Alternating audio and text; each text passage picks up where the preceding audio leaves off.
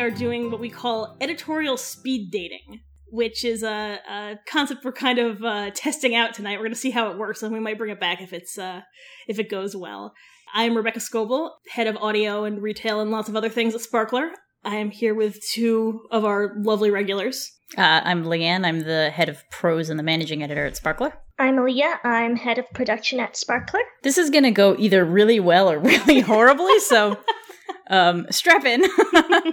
uh, this is definitely kind of an experimental format that we wanted to try, but we were thinking a little bit about now that year four has has finished up and we're looking at sort of a year five and we have a Kickstarter running right now and it's it's struggling a bit, but I'm hoping we'll it'll push through in the end.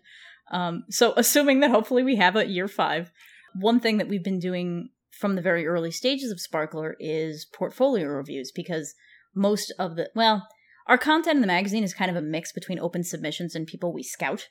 But we were kind of scouting people for pitches before Sparkler was even a magazine, when we were just kind of a company looking for early content.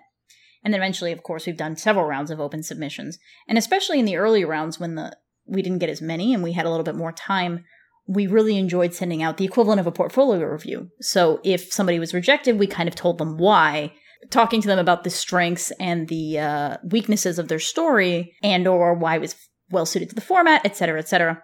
And this is something that we've found, although it can be very hard to hear Oh, yeah. critique of your own work, uh, a lot of people find it very valuable. And of course, I mean, we're biased because we're editors, but we always thought that was really valuable if you can get sort of feedback on it. But it's really hard. So I, I want to open this by saying it is totally okay if you get critique on a pitch or or on a work if you're you know you're already hired or you're already working with somebody and you just take that day to cry and yell and throw things. Like that's totally fine. Professionals who have gone through this a billion times do that. Mhm. like it's hard because uh, a story is so personal.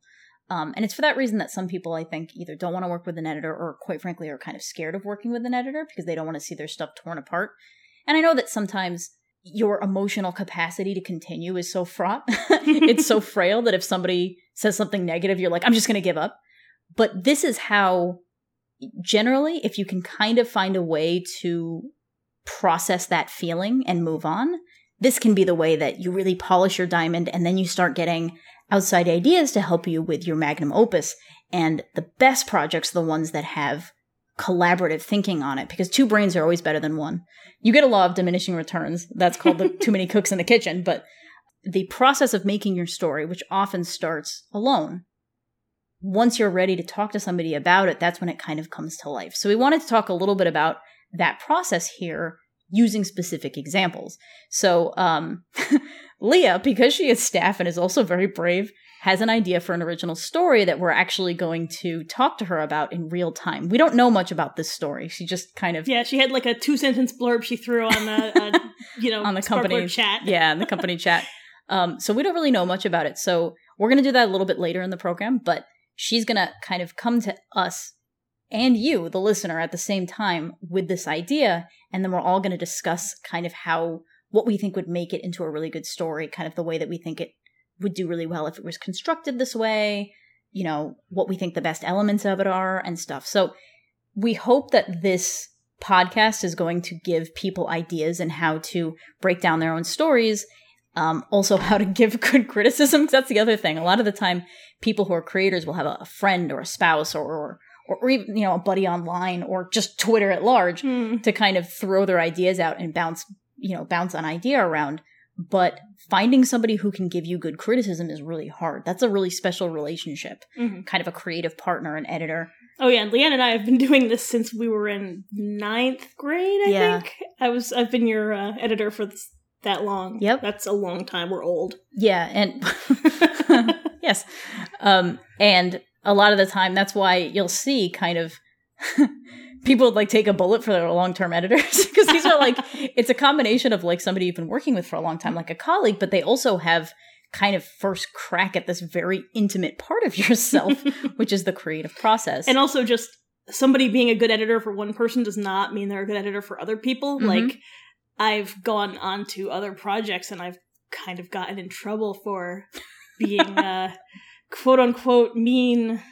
You're don't you're a little harsh. She's our, our resident hard ass. I'm a little harsh and I have to like for me, coaching my critique in kind language is something I have to work at. Yeah, because that's and and that's kind of my point that we also want people to learn how to be a good critic or beta or partner to somebody else because that's not easy, you know, learning how to kind of focus on the good but not just blow smoke up somebody's ass, you know, like talk to them about the weaknesses but in a kind of a constructive way. And honestly, like you can also if you're not really sure if you'd be good, you know, you don't want, want to work with somebody and you don't have a partner yet, you can always kind of leave comments on fanfics. It's like kind of a good way to test if your if your criti- criticism is constructive. Because if the author likes your your idea, they will usually write you back, and if they don't like your idea, they'll just ignore you.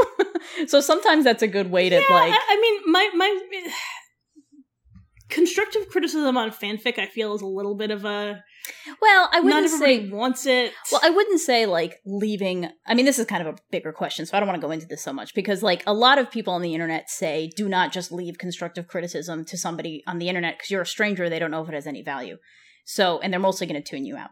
And I don't disagree with that. However, I do think that there are cases where you can give constructive, positive criticism to a, a writer and then start a dialogue with them and move into it. But if it's constructive positivity, Oh, that's yeah, something yeah. that really speaks I to mean, when I when I've reviewed a fic and I'll have like one sentence that's specific to this about how I really like how you wrote this character, and they like freak out. they love, love that. it. Yeah, yeah. Which I think we've talked about in another Yeah. podcast about specific specific compliments, like focusing on stuff that's really good about it, and then you can move on to the weaknesses if you really think there's a weakness. I mean, you might not. You might just be like, I especially like how you do this because that's your strength. But anyway, I mean, your Yeah, mileage well, may vary. you know. A lot of people have somebody in their life they like to talk to. About Yeah, their but I mean, I think it's just diff- it's different being a beta versus being a rando on the internet. Yeah, You know? But a lot of betas Yeah. start by being a rando on the internet, and you just be nice. yeah, my Make point friends. my point is that like editorial is a relationship. It's not like a hit and run. You know. No, I totally agree. I'm just saying if people want to be a beta and they don't know how and they don't have anybody in their community they can talk to, there are ways of doing that online. But again, this is kind of a bigger conversation We're about getting- how we're to- getting off track. A yeah, bit. yeah. Because mostly, if you're a stranger on the internet, you should be nice. Uh, don't be a critic because people just mute you. I mute people all the time. Telling people be nice on the internet, like I know, it feels right? like just you know. if only, if only. So I guess this will be kind of a lesson on how to receive criticism too. yeah, I hope I mean, so. hopefully it'll be a positive one from me because this is actually my first time getting editorial story advice too. Oh my Oh, god! You're so brave. I know, Leah. You're like I'm I'm s- super nervous. but I'm also like, hey, you know, these two these editors, they're really good at their jobs and like so why not? Good attitude to have. yeah. Seriously, Becca's gonna pull the hell out of her punches. I'm gonna try. This is the thing. Whenever I do critique, it's I have to I have to go back and edit it, so I'm take out the words that say that they suck. Come on. no, I mean I'm not. I, I don't go into things saying that things suck, but I I'm very much of the of the mindset of if I'm uh, if we're doing something, and particularly if it's professional, you know, if it's for Sparkler, if it's for any kind of pro job, my job is to get in there, like focus on the problems and figure out how to fix them. Yeah, yeah. And Yeah. I've just found that depending on who I'm working with, some people like that approach is great. yeah. They love that. Other people just they see this like giant block of criticism and they kind of freak out. yeah, yeah. You know, and Yeah, I mean, well- I'll be totally honest. As a as a editor, my my confidence has been shaken by one or two of these people. Where you know, I thought I was doing good work and being helpful, and all of a sudden it was just like, you know, I'm, I'm hearing through the grapevine that someone's mad at me, and I'm like, are we twelve? I thought we were professionals here. You know, well, also, I I like know you two, and I know that you're not jerks to be jerks.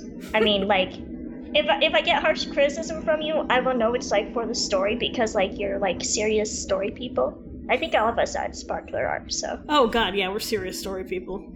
yeah. We're we're not jerks for jerks. We're jerks for reasons. Yeah, I mean, I mean, you know, everybody's a jerk sometimes. well, you know, I, I don't I don't know if I've retweeted it yet on the Sparkler Twitter, although I now it's reminding me to do so. Um, Denise Schroeder, who wrote Before You Go, actually just had a thread on this the other day talking about Lillian, our, our head comics editor. I wish she could be here today, but she's traveling at the moment. Um, when uh, she went to Lillian with the idea for the third Before You Go story, and Lillian was like, I feel like you should kind of start from the drawing board, you know, go back to the drawing board a little bit. Mm-hmm. Um, and Denise was talking about how how difficult it was to hear that, and how she like couldn't look at it for a week, you know, had to get had to get all of her emotions out. She was really upset, and then she came back and kind of looked at that criticism, thought about it, and kind of did go back to the drawing board. I think the third Before You Go story is the strongest because it has a real message to it. Not that the others didn't, but this one I felt like was dealing with a lot of issues at once. Um, and she ultimate, she's like, I'm so glad I did that. I'm so glad I heard that. I'm glad I went through this process. um, but she was, you know, bravely admitted that she spent the day crying, Mhm. you know, and, and this was the third Before You Go story. So she already had a publishing deal. She had already worked with on multiple stories. She already knew these characters, blah, blah, blah. It's hard, you know, and, and that's totally okay. There are days where I'm just like, fuck you, Rebecca. I'm not doing any of the things that you suggested. And Mm. we've been doing this for 20 years. So, Oh yeah, yeah. No, we got we've been in arguments occasionally because I was too mean, because Lianne was too mean, because you know. yeah. I mean, the thing is, like, an editorial, like, a, a, the relationship between a writer and an editor has to be kind of contentious. Yeah, because a you have bit. to go in there. And I mean, hon- honestly, a part of part of uh, taking critique is sometimes arguing and Mhm. saying, "No, I think you're reading this wrong. I think that uh, there's a good reason for why I'm doing what I'm doing." But as the writer, you've got to be able to kind of verbalize that and Right. and eh, you know defend yourself basically. Because there are Mhm. definitely times when I've gone in and looked at Tokyo Demons and I've been like, "Ah, this is a mess. Why are you doing this? Blah blah blah." And uh, there is a reason for it that I just wasn't aware of, or I was reading it wrong. And a lot of times the the real solution is halfway between because the answer was, well, if I'm reading it this way and that's wrong, you need to clarify what you're actually Right, saying. exactly. That the the editor that that's a failing of the writer that you're not getting your point across. Because the reader, the editor is also kind of, or the beta, whoever you're working with, Mhm. is the first audience member.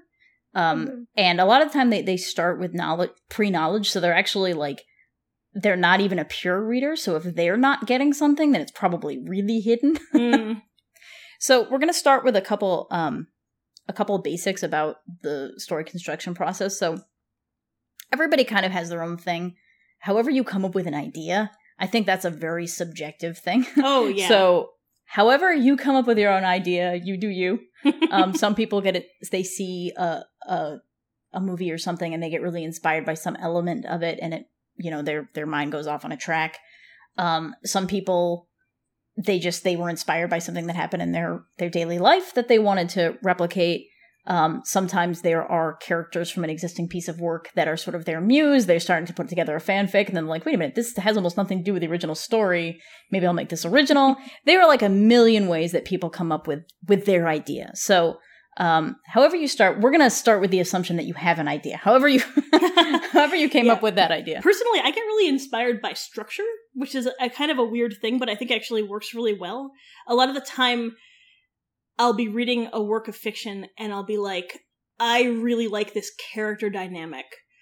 And then I'll kind of like, uh, you know, uh, use that as a basis for something. Or even like, uh, you, you know, just something that's being done in the format you want to work in and you're like, oh, that works really well. And that's, it's sort of an interesting way to uh, construct a story.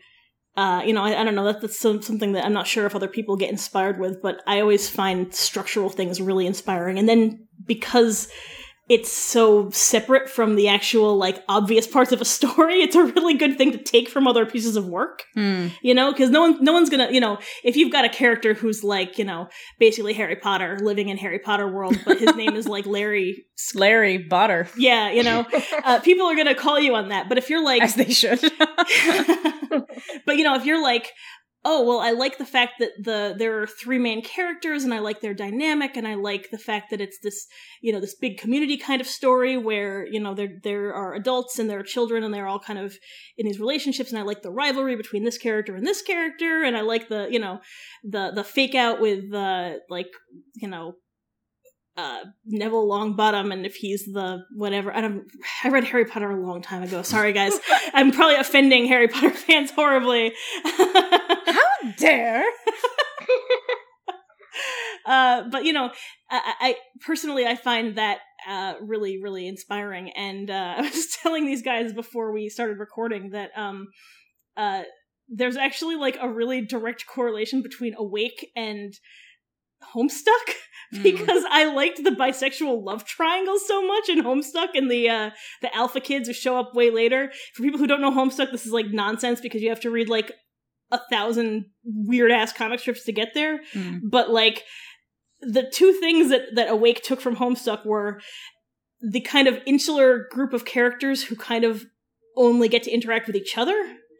So the idea of having something with this kind of like like uh, this cast of characters where they're all each other's only really emotions emotional and and uh, social support bottle drama which yeah the bottle drama basically and the fact that they're I, I sort of realized in part through the the love triangle in that between uh Jake, Dirk, and uh Jane. Sorry. All those names. Uh how what a beautiful thing a bisexual love triangle is.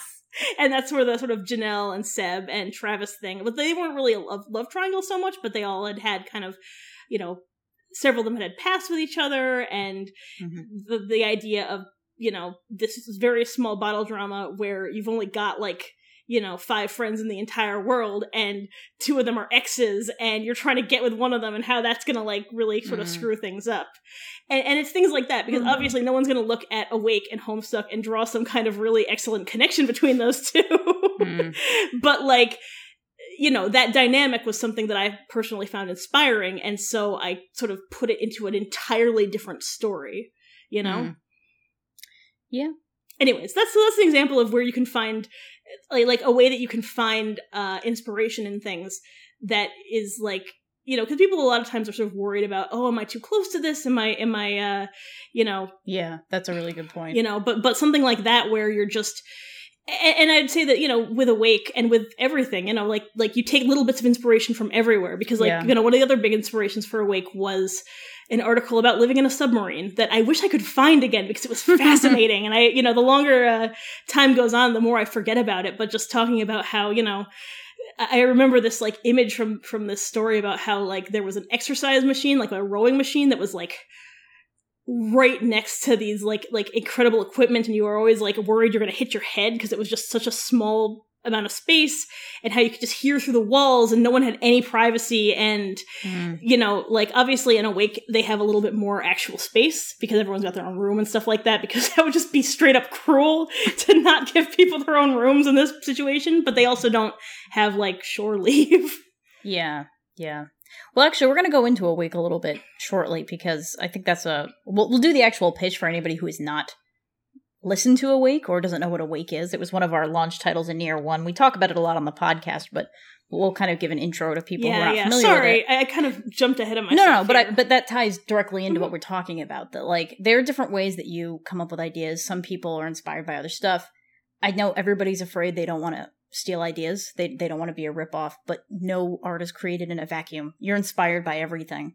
And like Rebecca, you know, just had a very good example of that, that there was some dynamic from a piece of fiction that she really liked that she really was like, oh, I, am kind of thinking about this from a fictional perspective. I'd like to write a story about that. But it was really just the seed of an idea. And you, you're going to get your seeds wherever you're going to get them. What, what you're really judged on is what your final result is. And so that kind of, on that note, uh, when you are constructing a story, and this is something that a lot of the time, you know, once you have your idea, if you're doing this alone or with a partner or, or whatever the case, you need to think about it in the context of I want to tell, I have this idea, I want to tell it in a story that is interesting. And I know this sounds like kind of a no brainer, but really got to get that across because we reviewed a lot of stuff over the years. And there are pe- so many people who have just like a really great idea, such a good pitch.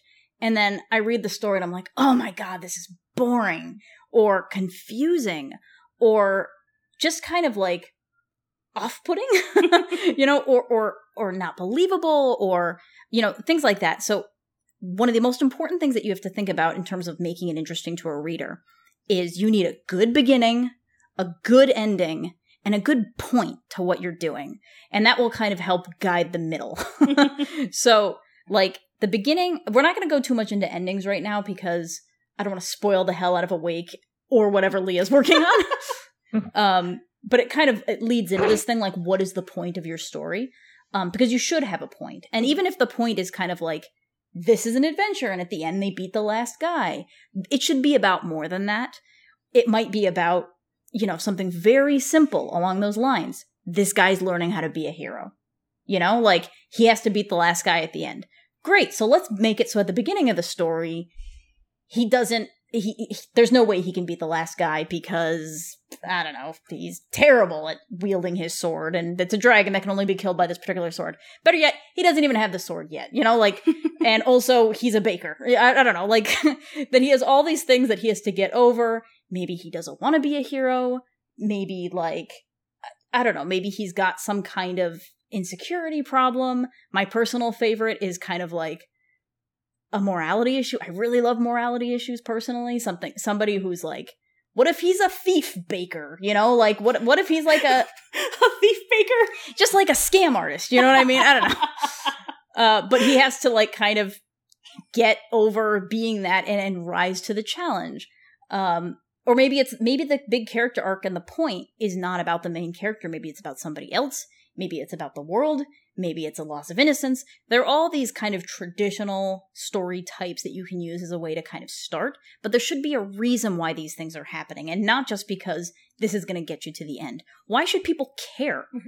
You know, I always uh, this is another thing where I kind of I kind of tend to frame this to myself as like like I tend to go into things with almost a couple of like bones to pick, like a lot of the time i know this kind of That weird. is so you. Sorry. yes yes yes but like when i'm starting working on a story idea it will be because usually it's because i've been looking at other fiction and i'm like this is something i haven't seen done well enough yet Yeah, And, yeah, that's you know- perfectly valid.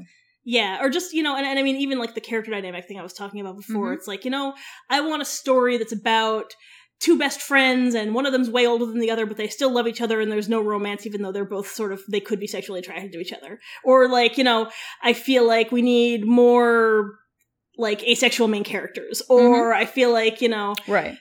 But in, and then so you take that idea, and if, if it's a bone to pick, that's perfectly fine. Some of us are very spiteful.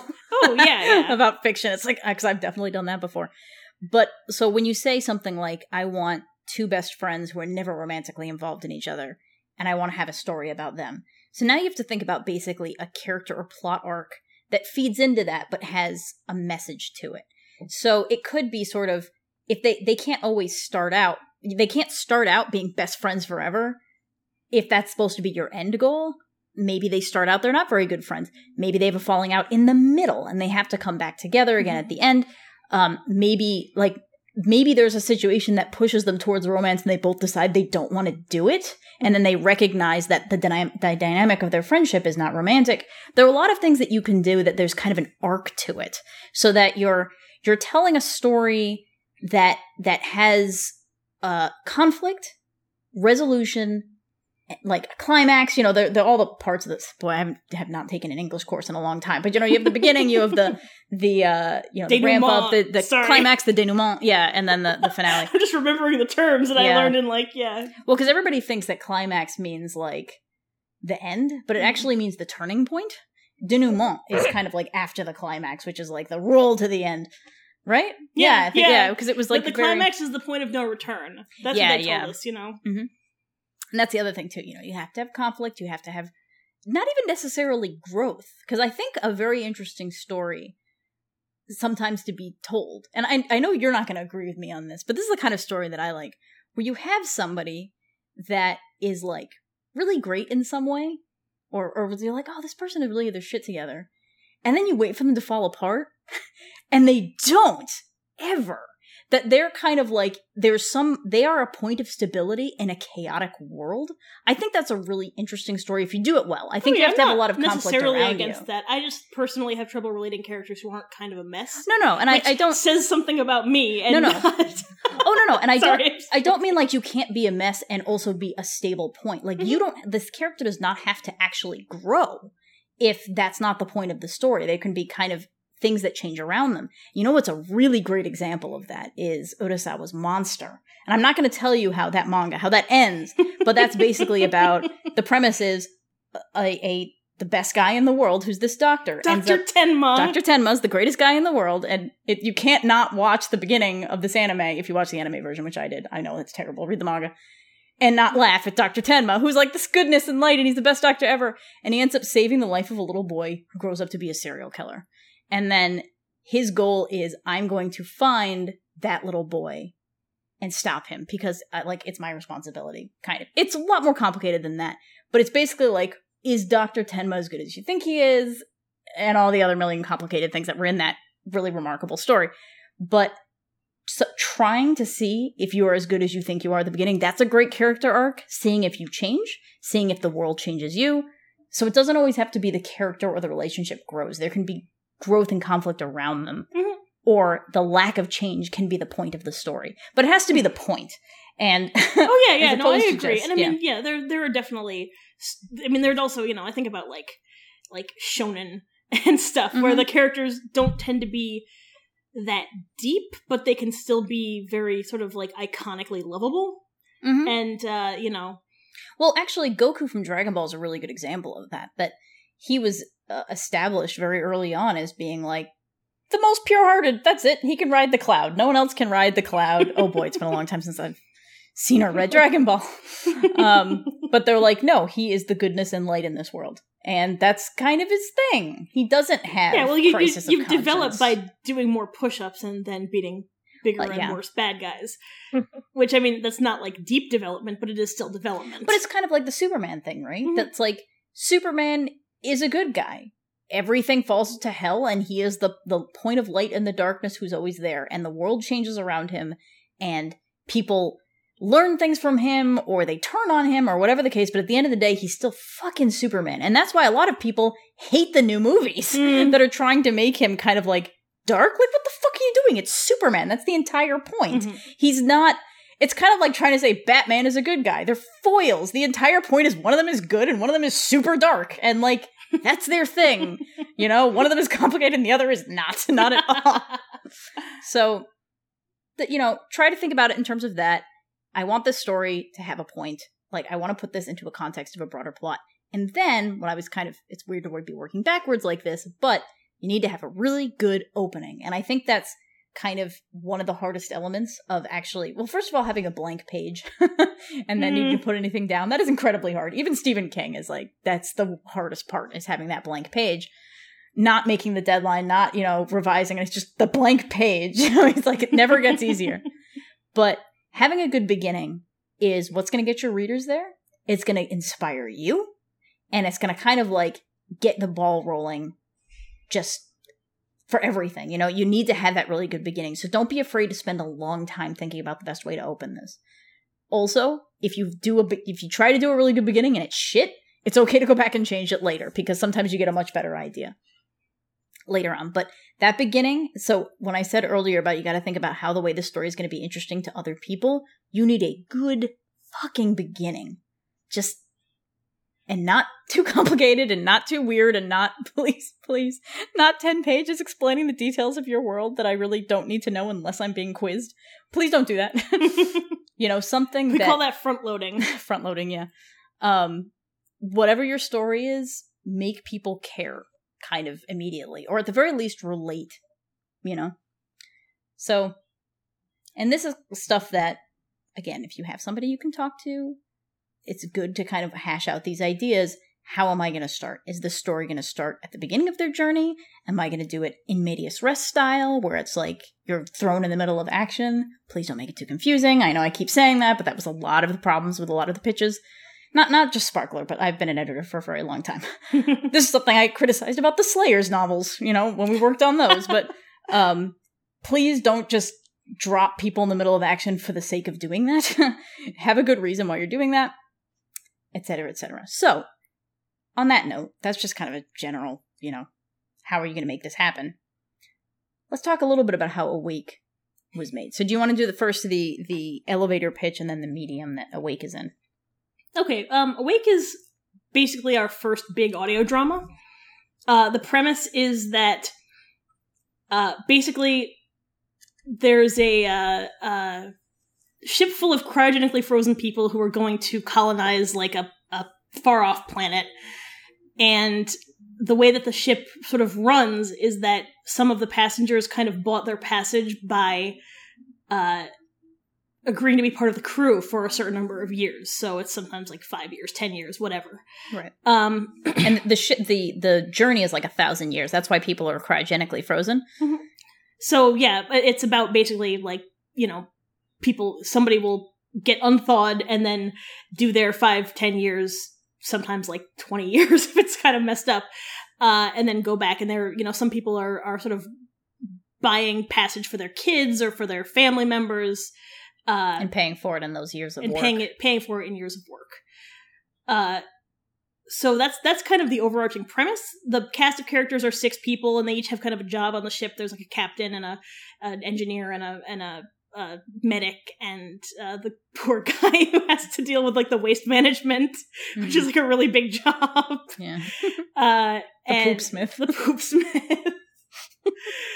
poor poor Sev. His Mm. life is a is a joke. Mm. Basically, that's that's the setup. It starts when a woman named Hina gets unfrozen. Uh, the story sort of follows her. She has she's traveling with basically her long term boyfriend, and he has a little girl. And through sort of like you know doing some research and stuff like that, she realizes that she's not sure he's going to be able to survive being unthawed. So she decides to sort of take his time and work the years for him. Be unthawed on the ship, to be clear, because like he'll he'll survive being unthawed at the planet at the end, but like going in and out of cryogenic freeze, she's like he couldn't do his work and live. She was concerned about that. Yeah, Yeah, basically. And then, so, so, you know, there's a lot of sort of bottle drama things. She's dealing with, uh, there's a guy named Travis who was like a young, uh, athlete who's basically one of those guys who's kind of like had everything go right in his life, had everything handed to him. He's like 19. And he, uh, during the unfreezing process, something went really wrong. And now his, like, half of his body is basically kind of like dead it's uh you know he's he walks with a limp and he can't really get around and he's incredibly angry about this because you know this Mhm. was sort of he's he's just really not equipped to deal with like disability, Disability, Like, basically. pretty severe disability, Yeah. and Uh, disfigurement too, because he was like handsome and you know like yeah got kind of messed up loss of privilege, real hard, real fast. yeah yeah that's the theme of his story So, and then amidst all this, in the very first chapter, they end up finding an unidentified dead body. And now they have to find out who this person is, how they died, and when they died. Yeah, because it, yeah, because it could have happened anytime in the 600, the 600 years the ship has been in there. Mhm. In, in space. yeah sorry you're doing the better elevator pitch than i am I haven't, I haven't had to elevator pitch awake in a long time Yeah, Awake, Awake is a slightly older project, but we like to use it as an example because it was one of our fully in-house projects. Although you developed it with Tori Wolcott, Mhm. who uh, and this I think is yeah, very and she was involved in the writing as well. So Yes, it's not just was. it's not just an in-house project. We've had kind of you know. Now it was originally supposed to be a comic, right? Well, the way that it worked was that basically, um, And remember, it was inspired. Part of the things that inspired at least Rebecca's part of the story because Mhm. it was a, col- a collaboration Oh, between yeah. her and Tori. That Becca was inspired by a story about a submarine and a bisexual love triangle in Homestuck. So but I mean, there was also kind of a lot of other inspirations. And to be honest, I, uh, if I had to kind of divide it, and obviously this is like a very murky division, uh, Tori inspired more of the scientific side of it, like, you know, the technology and the sort of, you know, science fiction aspects of it. And I developed more of the relationships and the characters a little bit. And that's obviously, again, like, there was plenty of stuff, you know, about we were talking about buying years and, and losing years in poker and, like, you know, basically, like, time as currency was one of these concepts that we kind of, like, uh, grasped onto really early. Hmm. Uh, but anyways, the actual development was is kind of interesting. Um, Tori had an artist friend who wanted to do a webcomic, and she was uh, it was it was something where you know she she was not someone who felt that comfortable writing. She really wanted someone to work with her as a writer. Uh, Tori wanted to bring somebody else on board and thought the three of us would be really good at collaborating. Now, unfortunately, this comic really never got off the ground. but basically, what this, lead, this led to, the, the planning of this comic, was um, Tori and I just, uh, we used to work together at the Beguiling up in Toronto, the comic store. And we went out to dinner a couple of times and just uh, came up with a couple of pitches to give to this, uh, this artist friend of hers you know, so we had Awake, we had another one that was more of a fantasy, we had a couple other things. Uh, and then Tori was going to go to the artist and say, you, which one of these do you want us to develop? The artist chose a different one. So mm. she didn't actually choose Awake. She was more interested in the, the one of the fantasy ideas that we had. Mm-hmm. Uh, honestly, I can't even remember that much about that idea. Mm. Again, like, unfortunately, that project was one of those things that, like, I think she got another job soon after that, so we just kind of ended up dropping it because there wasn't really time. But at the same time, this was uh, Sparkler was specifically looking for audio content, and we had a oh. lot of people who were pitching us ideas that were clearly not made for audio. mm. They were uh, things that wouldn't translate well. They were clearly just kind of either a prose story or a comic story that they hadn't really thought about the audio the audio side of it, how this would work in audio, things that had major magic battles in them. Um, stuff where it's like no that or action stories whatever it's like no that that's going to be too difficult there are too many characters whatever um whereas rebecca and tori had been working on this project which was a bottle drama yeah and to be honest and to be to be clear at this point all of these pitches that we'd come up together had been put aside for like a year. Like, yeah, yeah. No one had even really thought of it. Mm-hmm. And then when we were trying to figure out what we were going to do for our first audio drama, uh, we just we didn't really have anything that was going to work. We weren't sure what to do. And then I was like, why don't I ask Tori if we can just use that uh, the the bottle drama, the the mm-hmm. science fiction bottle drama, and at this point also like there were only like vague sketches of the characters, like you know a lot of a lot of the it had not really been planned. Uh, we'd been kind of going a little bit more in a like a sort of bigger science fiction direction, you know yeah. what I mean? Less of a you know because Awake's kind of a quiet intimate story and you know original versions of awake had like other ships that people were talking to a little oh, wow. bit more characters i mean this was again like this was the planning yeah. phases we were but really just kind of going is, yeah this is the idea phase mm-hmm. so once she decided okay this is the format that i think i want and you had to pitch it basically to sparkler but mm-hmm. um once she decided and this when we were talking earlier about now you kind of kind of you take the idea and now how are you going to make it so that the audience cares mm-hmm. Um, and you had an outline for sort of a story, didn't you? You were kind of yeah. The, the, plot was yeah. there-ish. There. We knew that there was a murder mystery. it took us a while to figure out, like you know, like the thing about Awake is that the murder mystery is there, but it's not like one of these stories that's really zoomed in on the murder mystery. Yeah, there was kind element. of you know there were there were relationship arcs between like Hina and Robbie. There were relationship arcs between Travis and Sev. There were relationship mm-hmm. arcs with Rosa. You know, like like there there was a lot of sort of information, and and we had the basic gist of the fact that there was a murder mystery. It took us a while to figure out what the solution was to the murder mystery, yeah, and it took us a while to figure out sort of how it was going to end because the ending was something that, uh, actually, uh, I specifically had. I was driving somewhere like like long distance by myself, and I was just sort of thinking, and I was like.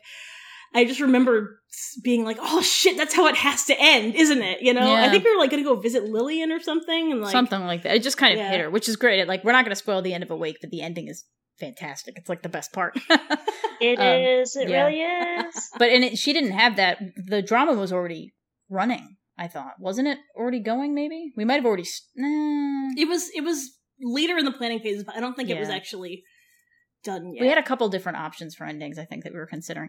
So at this point, when they wanted to do it for an audio drama, and so uh, this is kind of an essential part of any story, right? What format are you using? Mm. Usually you have more of an idea going in than these guys did. I mean, they, they were planning for a comic. Um, but whatever format you're going to do, because a lot of people end up having to switch formats in the story that they're telling. They'll find a different way to tell it. Like they're like, oh, I wanted to do it as a comic. Oh, I don't have that much time. I'm going to try it as a prose. Oh, I don't like that. I'm going to do it as a game that I'm running with people. Um, like it's like t- now it's a tabletop game. Whatever the case is. And then you start thinking about the elements of that format. So in the case of Awake, the, the, the bottle drama thing was easy because it was just going to be people talking. It was going to have a couple important um, sounds that were specific to the spaceship and stuff. but also, then she thought, okay, there's an AI in the ship that's a like almost a character, you know, like the, yeah, it's pretty much a character. basically like future Siri, um, who's uh, kind of an important part of how they interact with the ship. So we just made all of the commands audio. So it's like you say, well, it's per- the name's Persephone, but it's like Persephone, open the door. So in that sense, it that that made it work as an audio drama and that was a really important element to put into the story. And this was something that especially in those early rounds we didn't people had not thought through that very much. Like how are you going to get these points across in audio format? So this was an essential part of kind of breaking it down to meeting the the audience halfway. How are they going to understand what's going on if there's a sound of typing? You Yeah, know yeah. like or is it people going to be reading stuff out loud? It's going to be really awkward. So just do it all with a, an ai and it's funny because now that's actually pretty common. People talk to siri they talk to alexa they talk to cortana. But when we when they were working on this this was three four years ago where voice activated ai was barely a thing. So um so now it feels way more now like that the, it's like of course you would do that but like three four years I ago I mean, that's we been a like, science fiction trope for a long time. It has People, been, particularly in like movies and stuff like that, where they want to have the audio element to it. You know. Yeah, no, I'm not saying it was a new idea or anything, but it, it's funny how quickly that idea would have come now, and Yeah. where it was a little bit more of a process. Like, how are we going to get this across? Oh, but no, I mean, it, it led to some really, really great moments because, I mean, uh, one of the major themes of Awake, not to, you know, be spoiler or anything, but is like, how much do we personify things that are not humans? Yep. you know? And so people get in arguments with the AI because, I mean, how could you not when it's this really like, you, you know how computers are kind of dense? you know? Other computers, yeah, yeah, yeah. So, you know, like, like the whole idea, like, just. yeah. Have you ever wanted to kill? Have you ever wanted to kill Siri? Because I certainly have. it's worse when you know Siri is controlling you know your uh, Mm. your life support. right. So at this point, like, that's kind of how the like the the beginning, which, as I said before, is a really important part. How are you going to get across this premise? How are you going to make it interesting? How and also perspective. That's another thing you always have oh, to keep in mind. what is the perspective of your story? Is it through the one person's point of view? Is it like limited third person? Is it first person where the person is saying I? Um, is it omnipotent? Uh, second person. second person, which is like you walk into the the, the spaceship. Again, I feel like I'm a Homestuck fan. That Yeah. damn story was written in second person, and part of what I really liked about that story was the fact that it was telling. It was told in a way I'd never seen before, yeah, and that was part of what made it so Mhm. interesting to me. Um, yeah. Who's your main character and who's the perspective holder? They're not always the same thing. yeah, Really good example of that is Arc the Lad, the anime, which is an anime from like 20 years ago. oh, see, I was going to bring out like Wuthering Heights and stuff. well, yeah, there's that too. But what I always liked about Arc the Lad was there's no arc in it. For like the first several episodes, they're talking about this guy Arc the Lad, but it's about this kid who's like, I'm gonna find Arc the Lad and I'm gonna kill him. And like Arc eventually shows up. Oh yeah, I mean that's same with like Princess Mononoke. Like you know she yeah, like, exactly. shows up with like blood dripping out of her face. Yeah, yeah. Uh, Great Gatsby. Yeah. Yep, There's some- mhm. plenty of things that are. Uh, are I just like always think of that. Arc the Lad because we watched that. We're like, who's Arc and where is he? Like they almost didn't talk much Yeah. about Arc the Lad other than like I don't know, there might have been a wanted poster. And he's like, "Fuck that guy," and then moved on. And like, Nobody's seen Arc the Lad but us. yeah, that's. ooh, I'm really dating myself there. It was an SNES game, I think, originally. yeah, we- Yeah. We, sat around and played that like yeah, we did. a lot. Okay. Um, moving on. So, uh, in this case, your so Hina was the main character in this. Um, the beginning of the story is her being thawed out of cryogenic, uh, brought out of cryogenic thaw, and then to make sure that she doesn't have brain damage, they ask her like, "Who are you and why are you here? Do you remember?" Mhm. So in that sense, she was able to be like, "Oh, I'm on this ship going to this, blah blah blah. I, I'm pa- doing this many years in transport." And they're like, "Very good. Come meet your crew." So this kind of covered a lot of you know a lot of ground without it being too expositiony. Like there was a reason why there was that much exposition in the story. She's being introduced to a, a cast of characters, but first she's kind of doing the premise in something that makes sense in the Oh story. yeah, and I mean like like having the new kid be your main character is so so common. Sort of Oh, yeah. framing a story around a new person, particularly things that are set in weird fantasy worlds or whatever. Yeah. You know, that's like an incredibly common trope. And and you know, I think uh uh obviously don't like fall to that automatically, but it's it's No. really useful. Yeah, I mean every everything is kind of different, right? But in addition to that, that still feels a little bit dry. So one of the things that Rebecca and Tori had integrated was the very beginning of it. And this is why what using the audio format, right? The very beginning of it is she's kind of half awake and the listeners are hearing what sounds like foggy voices over a heart monitor. Like the heart monitor is kind of is like beep beep, like somebody who's lying in a hospital bed and they're kind of hearing what people are saying around them. In the same way that some dramas will have like the, the, the filter, you know, somebody in a hospital bed waking up. So, and it takes place over kind of a period of time. You can hear people coming in and out of the room, and you're getting the first glimpses of what the characters are like or what their dynamics are like. You hear some of them are getting together and laughing, you hear some of them are arguing. One of them has really filthy language. One guy is, and this was the most important thing, that one boy was sitting over her alone and saying, Hi, nice to meet you. Hi, nice to meet you. Hi, I'm Robbie. Nice to meet you. Like practicing how he was going to say hello as soon as she woke up. So we were able to cram. And then he screws it up when she actually. yeah, and then wakes she up. wakes up and is like, "Hi, my name is." I'll get everybody else. so, the, and this was a way that you know, in in Rebecca and Tori put together a very relatable opening scene where you get a little bit of glimpse of all these characters, you get a background in a complicated world, and then you get introduced to them after you've already kind of peeked on them a little bit. They thought that you weren't seeing them. Um, and that made it kind of like a little bit more engaging, a little bit more relatable, puts you in, in the, the role. You feel a little bit like you're more in the role of Hina. So Yes. that's an example of what I would say is a pretty good way to do a very complicated opening, but there are a lot of elements there, right? Like it took a while for them to develop sort of that this was how it's going to open. But it was important. Mhm. Like without doing that, it's like, who the fuck are these people? like this is a complicated world. As you saw, it took a little while for Rebecca to do the pitch because it's fairly complicated. Um, it, it is a very good pitch. I think it's one of our better pitches in Sparkler, but it is has a lot of background. How are you going to get that across? So uh, at that point, uh, we won't go too much into that because I, I want to get to Leah's pitch, but it was also a serial. But then we're actually going to do a separate podcast about how to write a serial. But the entirety of Awake is told over about what three and a half, four hours. Yeah, it's it's close. It's four hours ish, I think. Yeah, it's about the length of like two movies, Mhm. maybe give or take.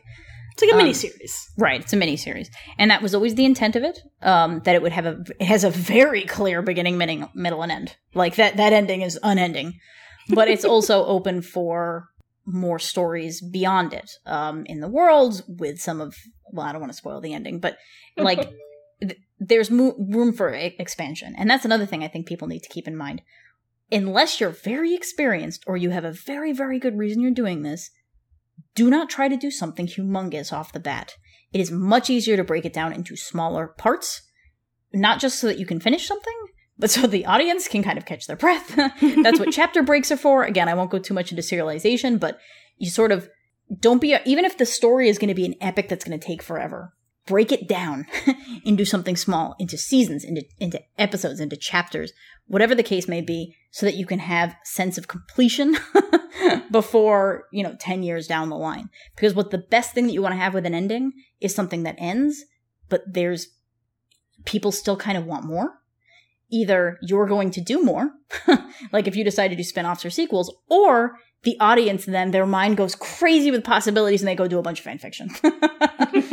Um, and that might be because the ending was sudden, or it might be because you didn't fill out all the characters on purpose and now they want to go do their own sandbox with it. So you want something that feels complete, but I really like the the sense of like that hag- that nagging sense of like, oh, I kind of want more though, and then you can expand it. So don't be afraid to do something smaller.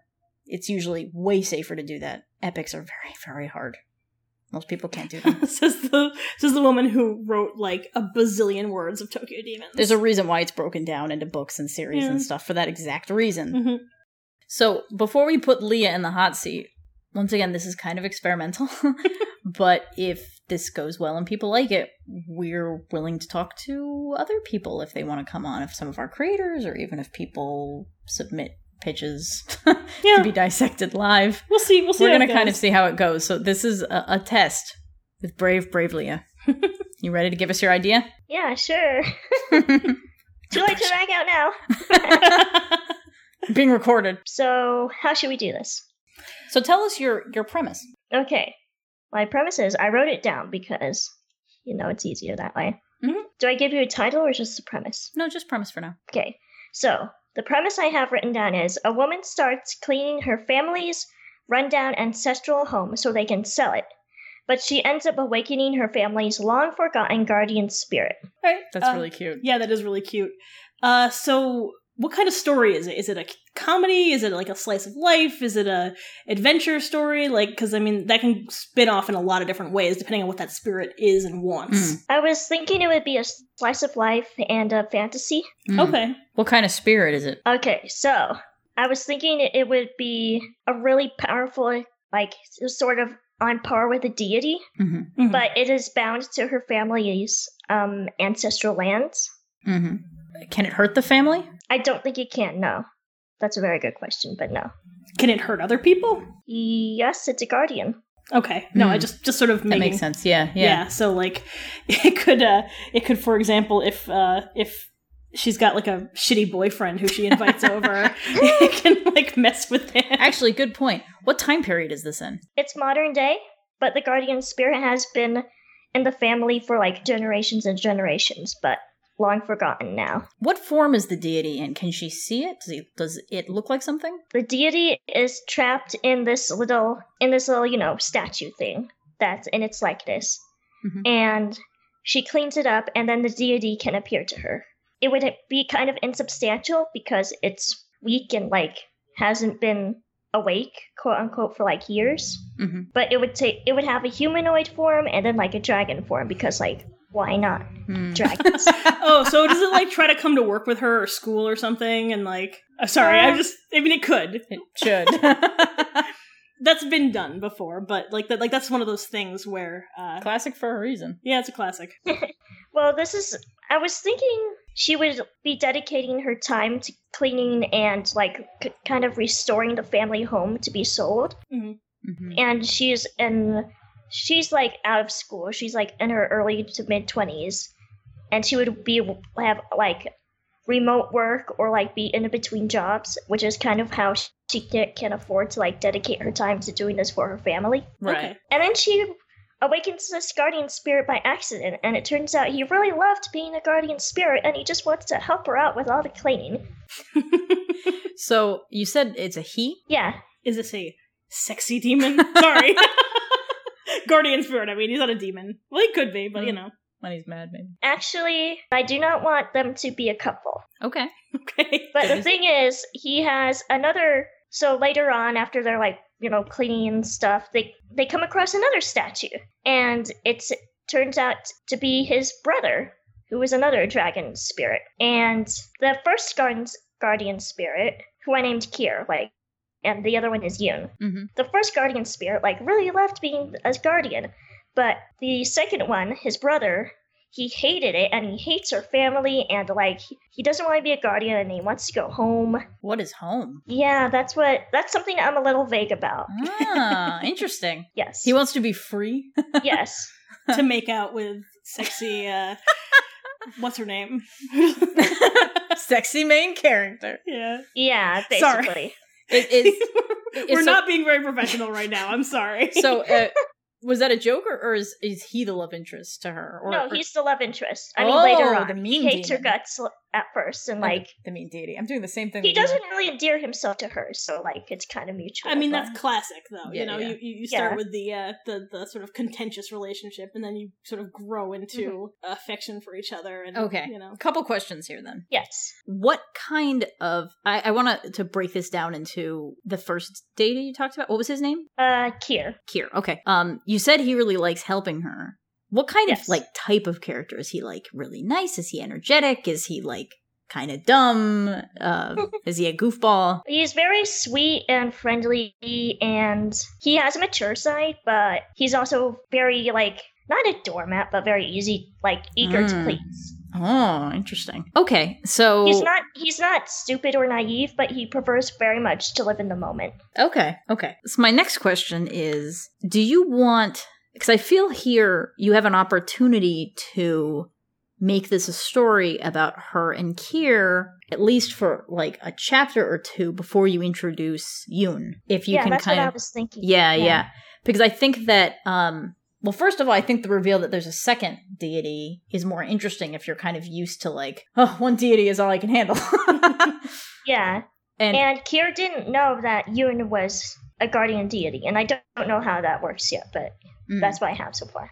So I, I can't remember if you had mentioned this in your original pitch. Is this a shojo pitch? Yes, it's heavily shoujo inspired. Okay. Yes. That's the other thing. Like, what's the intended audience? Well, yeah, but you don't know. No, no, like- no. I know, I know, but like it, it's uh, it's shaping up that way. Let's Right. So when you think about audience and who would like it, so shojo is generally for sort of like girls. Is this Yeah. This is the characters are all like in their early to mid twenties, okay? up to like mid thirties, I guess. The ones I have so far. So a little bit older than kind of high school shojo. Do you? Would that be like josei? well, it depends. So like, do you? Who do you think would like this story? Is the is the nature of it kind of adult, or does it feel very YA? It just happens to have older characters in it. Um, that's a very good question. How sexy or dark does it get? Uh, not sexy because I can't write sex scenes. Yeah, but I mean, like, you don't have to actually have a sex scene for people to be like making out, no, or, it, or even just having sort of adult, complicated romantic relationships. You know? Yeah, or or just uh if she has very adult problems. Like if her biggest problem right now is I need to clean the house of my family, I'm in between jobs and I have these wacky deities hanging around me. That that feels YA to me. It, it sort of depends. You know, Yeah. because the thing is, it depends on how much you focus on the job aspect. Yeah, because too. like a real like you know job story where a lot of her problems come from being 20 something aimless not really know sure what to do Mm, with her life at this point. point that can be really relatable specifically to the 20 something demographic however if that's a little bit more of just a way to get her into the place and time where she meets these guys you Mm. know that that yeah, can that's true. Is it a means to an end, or, or do you want the story to be kind of about her work life? um, the way I'm thinking about it now is it's more of a story about the dragons, and she is kind of like the catalyst that gets their time moving again. okay Hmm. So, So- they're kind of the main characters. Or Yeah, I mean, I don't want her to like just be like there for convenience. You know, she's Right. going to be a person too. yeah can you tell us a little bit more about her and also if there are any other human characters in the mix Okay, so there's her. Her name is Pan right now. She um is down to earth, pragmatic. I mean, she has a sense of humor. She's a good person. She's you know she's friendly, but she she's not terribly outgoing. You know, Hmm. yeah. but she's not like deadpan all the time, monotone, stoic. hmm And she's very even keel, I guess, emotionally. So these deities don't make her scream and run around and freak out constantly. I mean, at I mean- first it'd be a shock, but Yeah, I mean, she's obviously like shocked and stuff, but she's not going like ah, throwing stuff. Mm. You know she, what I she mean? gets Like to the she gets to the point where she can like have a conversation with a deity pretty quickly. Is that sort of the idea? yes, yes, Mm. Okay. yeah. And her grandparents are in there too. So her grandparents are alive, and they're actually characters in this that she lives with. Um, I, I was thinking her grandparents are alive, Okay. And they want to sell the house because they're getting on in years, and nobody, and like their kids and their grandkids, don't really want it because I like it's huge and it's falling apart basically. Mhm. But Pan does not want them to work on it it themselves because like they're her grandparents and they're getting old, and like what if one of them fell off the roof while they were trying to fix it, you know that sort of thing. right. Yeah. How's her relationship with them? I'm thinking it's pretty good. Well, she'd have to be pretty good if she's the one that's doing Yeah. this. Unless Oh, she, yeah. well, okay, not necessarily. But Well, yeah. probably. I mean, like you can have, but the thing is, like she's you doing can, it out of spite. it doesn't, they don't have they don't have to have a really like contentious relationship for them to be you know i think about for my own life my grandparents both like really really didn't want their kids to help them with stuff Mm. way beyond the point where they actually needed help yeah. so that's a hypothetical point of of you know uh, a conflict the idea that like you know grandpa's like getting out the ladder to go up on the roof and she has to like stop him be like please please go sit over here Yeah. or you know like Yeah. and, and I mean, I, I know that you know, it sort of depends how much you want to deal with this, but I, I do feel like uh, stories about aging and dealing with the elderly sometimes don't get told that often. Mm. So it's a place where it doesn't have to be necessarily even a focal point, but the idea of sort of dealing with these elderly people who can't do all the things they used to you know maybe Mhm. maybe their bodies or even their you know like like alzheimer's or, or dementia or something like that starting to go a little bit where she has to kind of a deal with some people that she loved and helped raise her and she always thought of as being kind of competent or suddenly suddenly need her for things that she didn't really expect them to so that's kind of an angle you can take on it Yeah, like they're both fairly able, still like able bodied. They can still get around. Um, they don't live in the ancestral home. oh okay So, Where do they live? um, I was thinking like farther away, like somewhere like more civilized. The ancestral home is going to be like in the middle of nowhere in the countryside. Do they live in like a, a retirement community? Uh, do they live? So you said they live alone elsewhere? Yeah, I was thinking they still live like in their own place. Mm-hmm. But Okay, they're, they're just independent. like starting to think more about like what's going to happen as they're, you know, they age more Mhm. and they can't do what they could before, you know? okay, but that Mm. that leaves the what's her name? Pan. Pan. Yes. Is Yes. it Pan with a, an N like Nancy or? Yeah. Oh, okay, Pan. Sorry. Yeah, pan like a frying pan. Okay, Mm. so that leave her. That leaves her alone with these uh, guardian spirits for a lot of the time. Yes, but I was thinking later on, I think that could be like her grandparents come to visit to see how thing how she's like doing, because like this, you know, this woman living living in this rundown place by herself, whether or not she's fixing it up, and the guardian spirits are there, and maybe her like one of her grandparents, depending on which side of the family it is, bears a striking resemblance to. You know, an old ancestral family member that Kira remembers, you know? Oh, okay. Mm. Yeah, that actually could bring up some cool stuff. Uh, question: Who can see them? The spirits. I'm thinking that once they like gain strength and after they a- awaken from their statue, that they are tangible and everyone can see them. Oh, okay. So she. So if if one of them, you were joking earlier, one of them accompanies her to work, Yeah, everybody could see that there's a dragon on her shoulder. yeah. Well, they have human. but they have the human form. Oh, the human form. But then they probably act weird too. I mean, that, that, again, that, that's one. Of, that's one of the really classic tropes where, like, Yeah. I mean, you know, we were joking about they go to school, they go to work, Mhm. whatever, too. But I mean, even just like they go to the grocery store and they're like, "My word, what is this strange concoction?" And they Mhm. like start drinking, pouring, pouring like sugar cereal in their mouth and like yeah. getting all hot. Yeah. Okay. Um. What? Where does this take place? You said it's modern. Like, do you know Yes. what country or Yes, in the country. like, but what country is this? Like Oh, America? oh, I have not. I'm not really sure about that yet. Okay. Eh, It's not going to necessarily Yeah, have that, that, much doesn't. I mean, particularly if they're in the country and she's pretty isolated with these like Yeah. supernatural beings, it could be really the country be- looks pretty similar in a lot of Yeah. rural. Yeah. Yeah. So, can you tell a little bit more about sort of the arc of the story and, and what the point of it is? If you have that yet. Okay, so I was thinking. I've actually been thinking about this, and when you said earlier in the podcast, like, think about what would make your story interesting. That like struck me because you don't really hear that a lot. So I've been thinking about that, and like you hear like show don't tell, and like you know here's 25 ways to write this emotion, but you know anyway.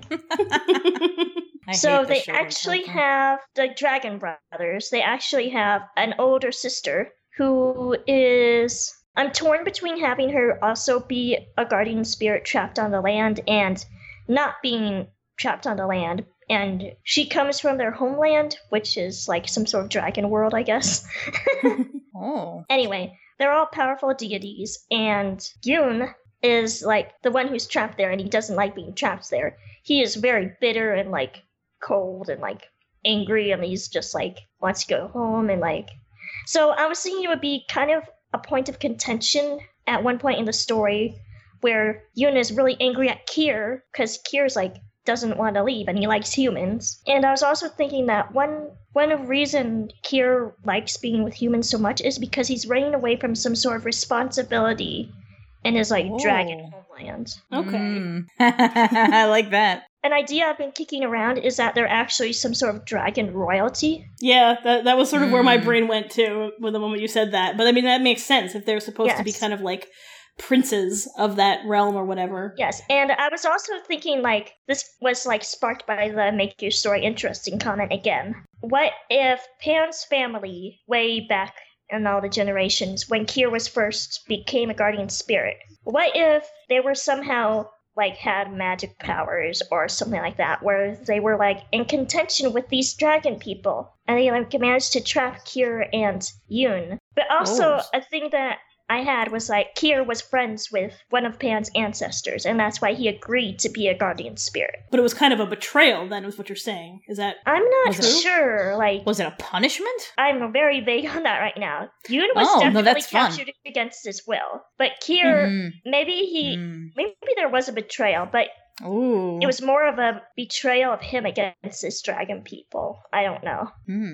No, it's okay that if you don't have to have it all developed now. That's kind of the point of this is to Mhm. help you shape a little bit. Yeah. And, you know, there's a there's an important part of the process where when you have to explain your idea to somebody else, it helps you clarify in your mind what you Mhm. want to do.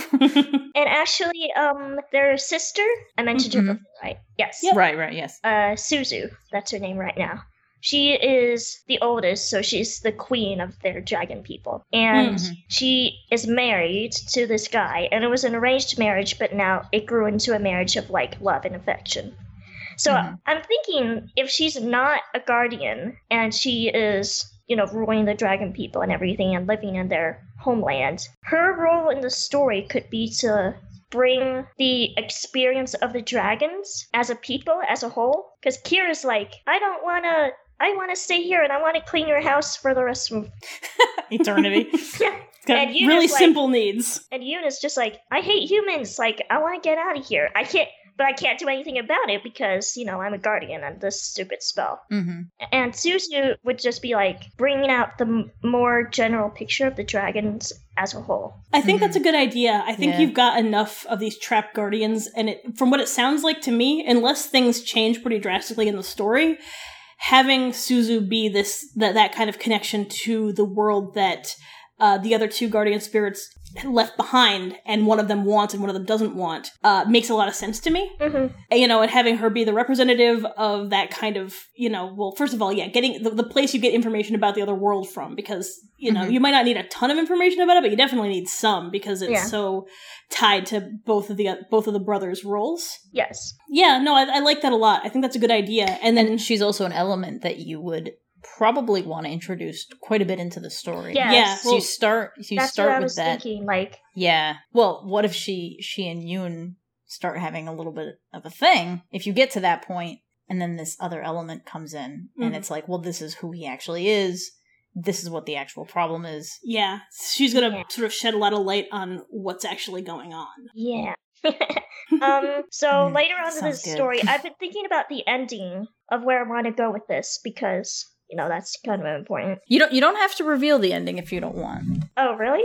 Well, we don't if you want to do the story, we don't want to this is the thing. it. it's I- up to I- you. if this was a normal session, we would say, "Give us the ending. You have to." yeah. because that's actually something that like we've we've always, we always try to like nail this in to people's heads because a lot of times when people like do submissions they they leave one of those will they s- defeat the evil forces blah blah blah you'll have to read it to find out and I'm like that's not how you pitch a story to an editor yeah, we have to know how it have to know how it ends But Yeah. in this context, you don't have to because if you want to write this story and release it at some point, and you don't want to spoil the audience, we are Okay. definitely not going to require you. But it's you know you you can tell us a little bit like what's the goal of this story? Like, is it ultimately what's the biggest what what's the most important element? Is it a love story? is it a okay assumedly there's going to be some f- either figuring out how to release them from being guardian spirits Mm. or figuring out whether she wants to release them as they want to be released as Mhm. guardian spirits I Or- assume Or if they get released as guardian ex- spirits at a totally unpredictable time. So if this is something where you can have it at the end, you can have uh, or you can have it happen. They're all like, okay, I don't want this to happen, blah blah blah, or it's going to happen after we do this thing, and then suddenly they're released. That's another thing that you can do too. too. Or what's uh sorry, who's the mean one? You Yoon? Yoon, yes. Yeah, Yoon, Yeah. sorry. the brother, yeah. or Yoon gets released, doesn't tell anyone because Oh! he stick around for Shit, for that's good. Yeah. Oh my gosh, I love that. yeah, there there are a lot of options there. I, I Yeah. really like that that dynamic of being trapped, but they all have different feelings on it. Like I really like the the the willing prisoner archetype being kind of the first guy who's introduced, Mm. especially if it's not clear that he's a willing prisoner until the story goes on, Mhm. where it's like, oh no, he's a guardian deity. He's supposed to be like this. Yoon is the one who's weird. You know, if you're a guardian deity, the whole point is you're here to serve the family, Yeah. do your job, Mhm. you know, learn to love your job. And and yeah, not really understanding how trapped they are until Yeah. Yoon says it, and then not understanding the full implications of that and what Yeah, Yeah. or the fact that Yoon is not a totally reliable source Yeah. about this because she knows that he doesn't like it. So maybe he's talking shit when he says they shouldn't be there anymore. Yeah. And especially if oh, what's the first guy's name? Kree. Kree. Kier. Kier. Kier. Kier.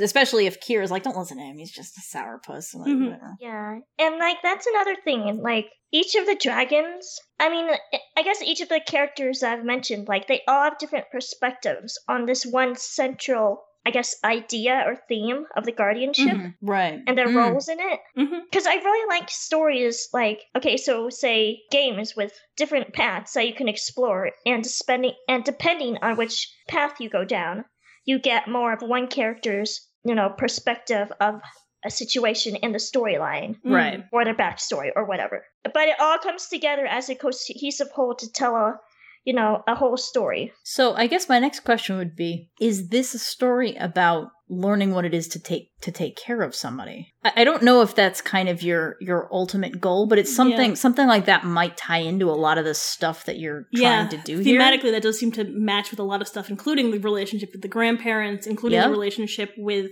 both of the siblings. Yeah, a theme that I really wanted to kind of explore, like not Mhm. intentionally, but at first, but then it just kept like hitting me in the face and it became like really obvious, was the idea of family, like the concept of family, Mm, either by that's a good one. you know, yeah. either by blood or like you know found family. hmm Yeah, because you have a lot of those. You know, you have the the obvious ones like the grandparents and you know relationship.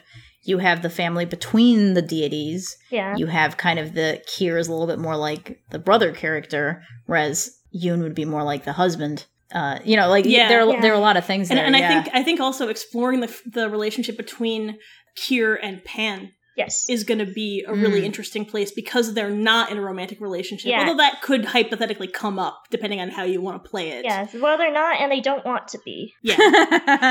But even if you're with somebody where you don't want to be, sometimes you, it kind of comes up as in like, should we do this? And you're just like, no.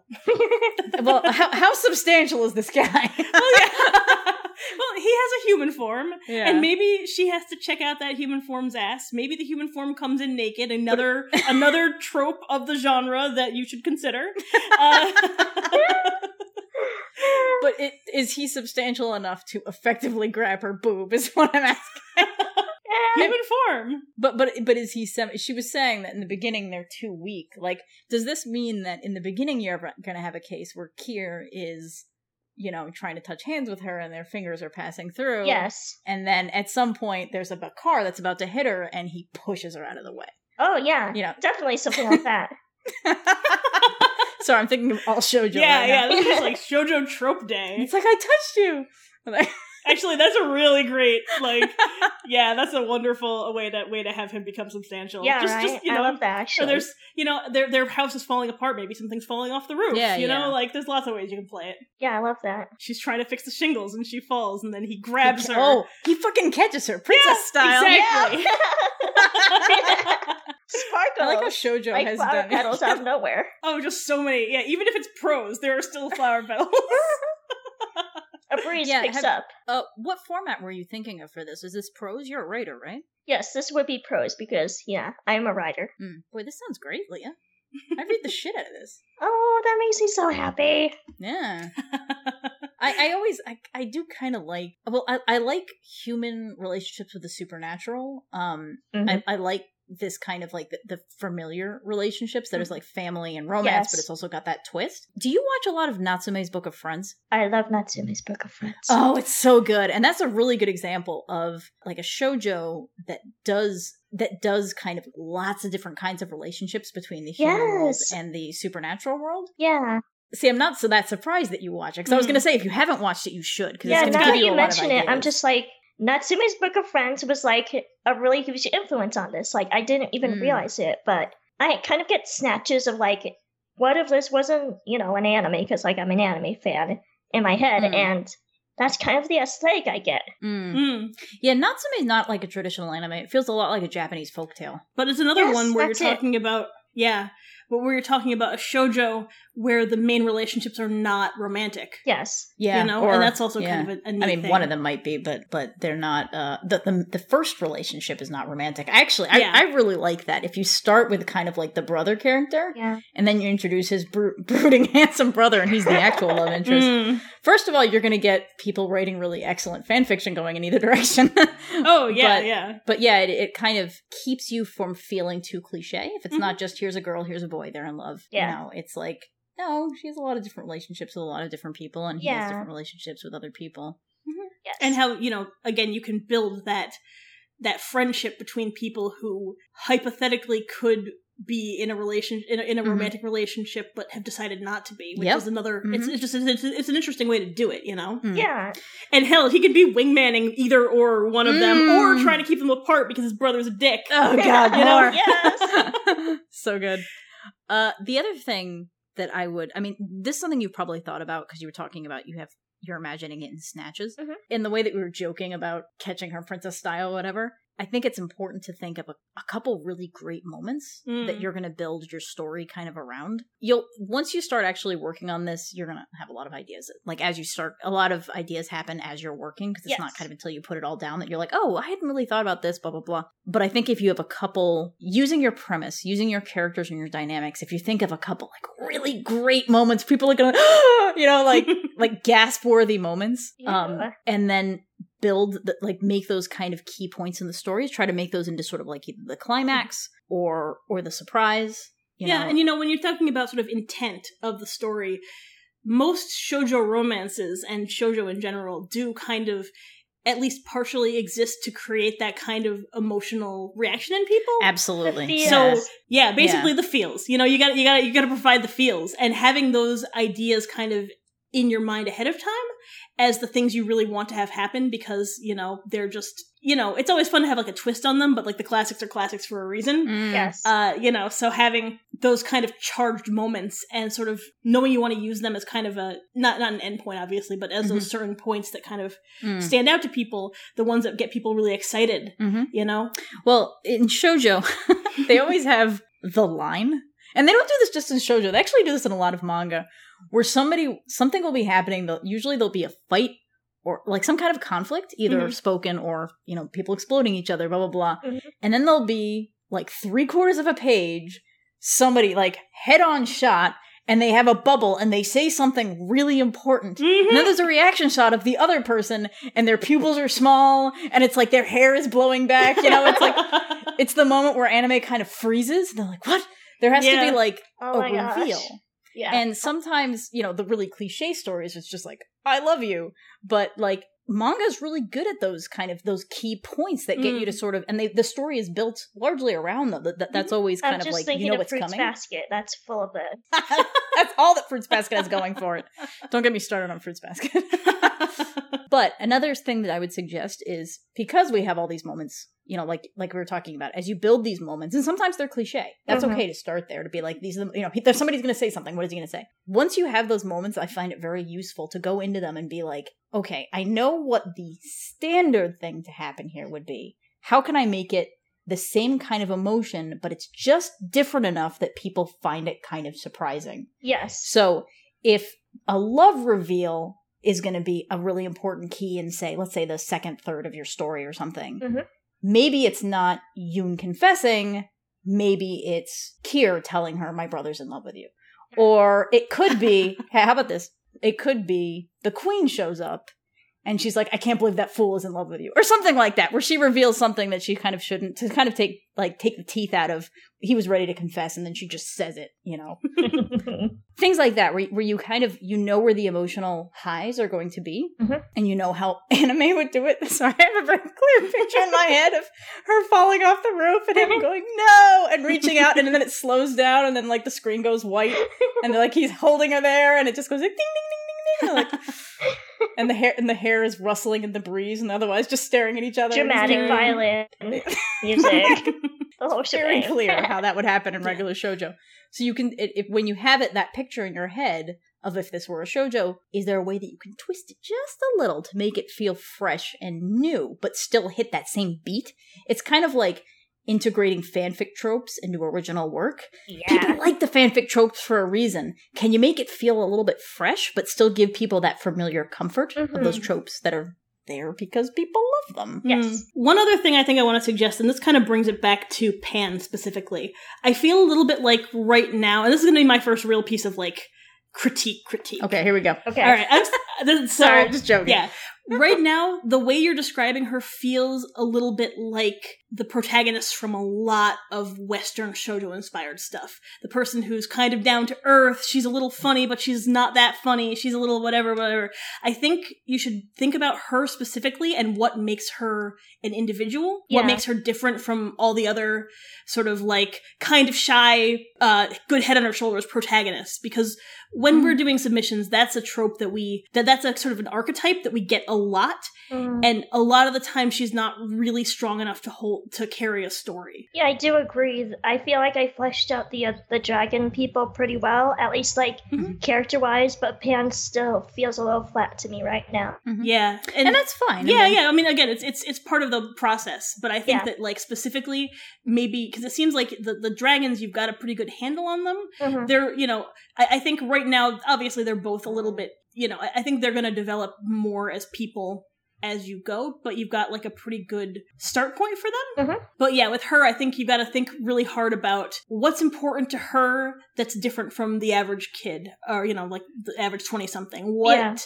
you know you know just just just ways to make her different and sort of you know even you, you take the, those those tropes of her being shy her being down to earth her being k- a little funny and sort of pick even just picking which one of those she's the most you know Mhm. and and and that can be kind of your start point for making her uh more of a character you know give her some real flaws too you know maybe she's maybe she's indecisive to the point where it's screwing up her life maybe you know because you're talking about her being kind of between things and that's Yeah. a problem maybe maybe her last job was really hard and she's kind of a little traumatized from that where she's trying to kind of find her bearings maybe Mhm. she's you know i mean i can i can throw out a hundred of these sorts of things but i think just coming up with some specifics about her backstory her relationship to her family her place in the world uh and and sort of how she ended up where she is is going to help you with that Yeah.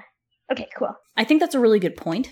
Um, that even if Pan is supposed to be a bit of a cipher character, where she's supposed to be a stand-in for the reader, I think you, you do need to make her interesting on her own, so that yeah, and, Yeah, and I mean, I just, I do also think that, like, when I think about shoujo manga, the ones that stand out are the ones where the main character does have a little more to them, and they can fit into a lot of Mhm. romance tropes and shoujo tropes and stuff like that, while still having kind of that spark to them that makes Yeah. them Yeah. feel like their own person and not just Yeah, definitely. Yeah, I do want Pan to be her own person and to be able to stand alone as a character. I just don't know how I would do that yet. So she needs work. Yeah, I mean, you clearly thought out a lot about the dynamics of the the dragon people Yep. and a little bit about their world. Well, she had a life before they kind of waltzed in. Mm. So I think that y- you had kind of a, a good place where she's starting. She's this kind of person. She has, you know, she's in between, like you were saying, that that liminal space that she's Mhm. in. Mhm. If she's going through her quarter life crisis, the relationship with her grandparents, and I feel like that would be a very good focus for the first third of the story. Is if you start with Kier kind of jo- pop- popping in her life, like she's got issues in her life or whatever they are, and even if they're they don't have to be like super dramatic, they could just be like, I'm taking care of this house because I don't know what else to do with my free time yet. Or I feel like I owe my grandparents something, or I failed at everything and this is, I want to feel success. And I think there are a million reasons why she did that. Yeah. But then, like, Kier comes in and he disrupts that life. Yes. And he might make certain elements about it better. It might make certain elements harder. yeah, and then Um, also how does she react to that? Does she Mhm. embrace the the distraction you know Mm. is is is something weird and supernatural happening kind of welcome is it screwing things up because she was sort of like about to get her feet under her and then this happened and knocked her off balance Mhm. Mhm. you know And the way that you have things set up now, you're basically going to have a really good opportunity, like really a paint by numbers opportunity to develop these people one at a time, which is great because Yeah. a lot of premises are like you open and there are eight people and you know i've actually um, for my other job i work for seven seas and i've been reading more of the backlist and we just came out with this book called uh, Grimgar of Fantasy and Ash, which I think some people have heard about. It's a, a light novel and it's animated and stuff. And we we uh, we're doing like the print edition of the light novel. I don't know. I, it was in the stack of books that I was supposed to read for work. And that one literally is a guy with no memory wakes up in a cave, like a guy in modern clothing, wakes up in a, like a medieval cave with eleven other people who have never met and don't have names and have don't have any memories. And I was like, good lord. and now I actually kind of liked what I read of that because he immediately started boiling people down to like spunky ponytail and like whatever like he had Mhm. his own internal names for them before Yeah. because they couldn't even remember their own names at first i think but that is so hard this this i see like totally reasonable it's going to be easy for the you don't have to think of some elaborate thing like awake was in order to in, you know integrate all this stuff in a, in a tight way so that people aren't bored but you're not overwhelming them this Yeah. is great this premise. Mm. you have people introduced one at a time. You start with Pan you know a dragon boy falls into her lap and it's like i'm here to make your life better! And then but as he came out of the statue he knocked down all the shit and like basically like you know the, the shed fell down around them he's like i can fix it it's fine! Oh no my powers are gone because i'm too weak. Um help me. She's like great more more shit to do. It's something like that. Yeah. and then you do all this stuff with him and then you integrate the brother and then you Mhm. integrate the sister. Like they're all the and you can as each person is comes in it's kind of like the, the transfer student thing Yeah. which it's like as each person comes in they kind of throw a wrench in what you'd already built Yeah, and I think I think specifically because because sorry because the cast of characters is so small, and Mm. because these characters each have such specific perspectives on things. yeah It's it's not even just that they're gonna. It's not even like the transfer student. They're gonna throw a huge wrench in it because each one of them coming in Mm, yeah changes the readers and Pan's perspective on what's actually happening. And I think that's actually going to be one of the big strengths of your story is those Yeah. reveals. Yay. for sure oh yeah this is much better than a transfer student usually the transfer student they throw in because like things are going too well and they're like dun dun dun somebody Yeah. sexy just Well, showed up and now they're gonna seduce both of you i don't know In the worst situations, it's because the creator was sort of running out of ideas, and they're like, "Oh shit, gotta gotta mix it up." And the editor was forcing them to continue the story because it was doing well. That's a discussion for another day. yeah, Leah, I, I think this sounds great. Yay. Did you did you have any specific things that you wanted to discuss, like elements that you were having trouble with, things that you weren't really sure about yet? Well, the things I'm not sure about are just like what exactly is going on in, in the dragon world and like Pan's ancestral thing from when Kier got, you know, Kier and Yoon became guardians and stuff. But I think that's just stuff I have to like keep working through, you know? Yeah, Yeah. yeah. And, and you know, a lot of the details of that story are gonna probably. I mean, there's a lot of ways you could play it. I think the idea of there being some kind of sketchy and contentious things during, you know, from when these guys became guardians is a good one. Yeah. Uh, you know, the idea that it wasn't just like, and then we decided to do this thing. I mean, you know, Yeah. the, you know, you can you can have like old romantic feelings.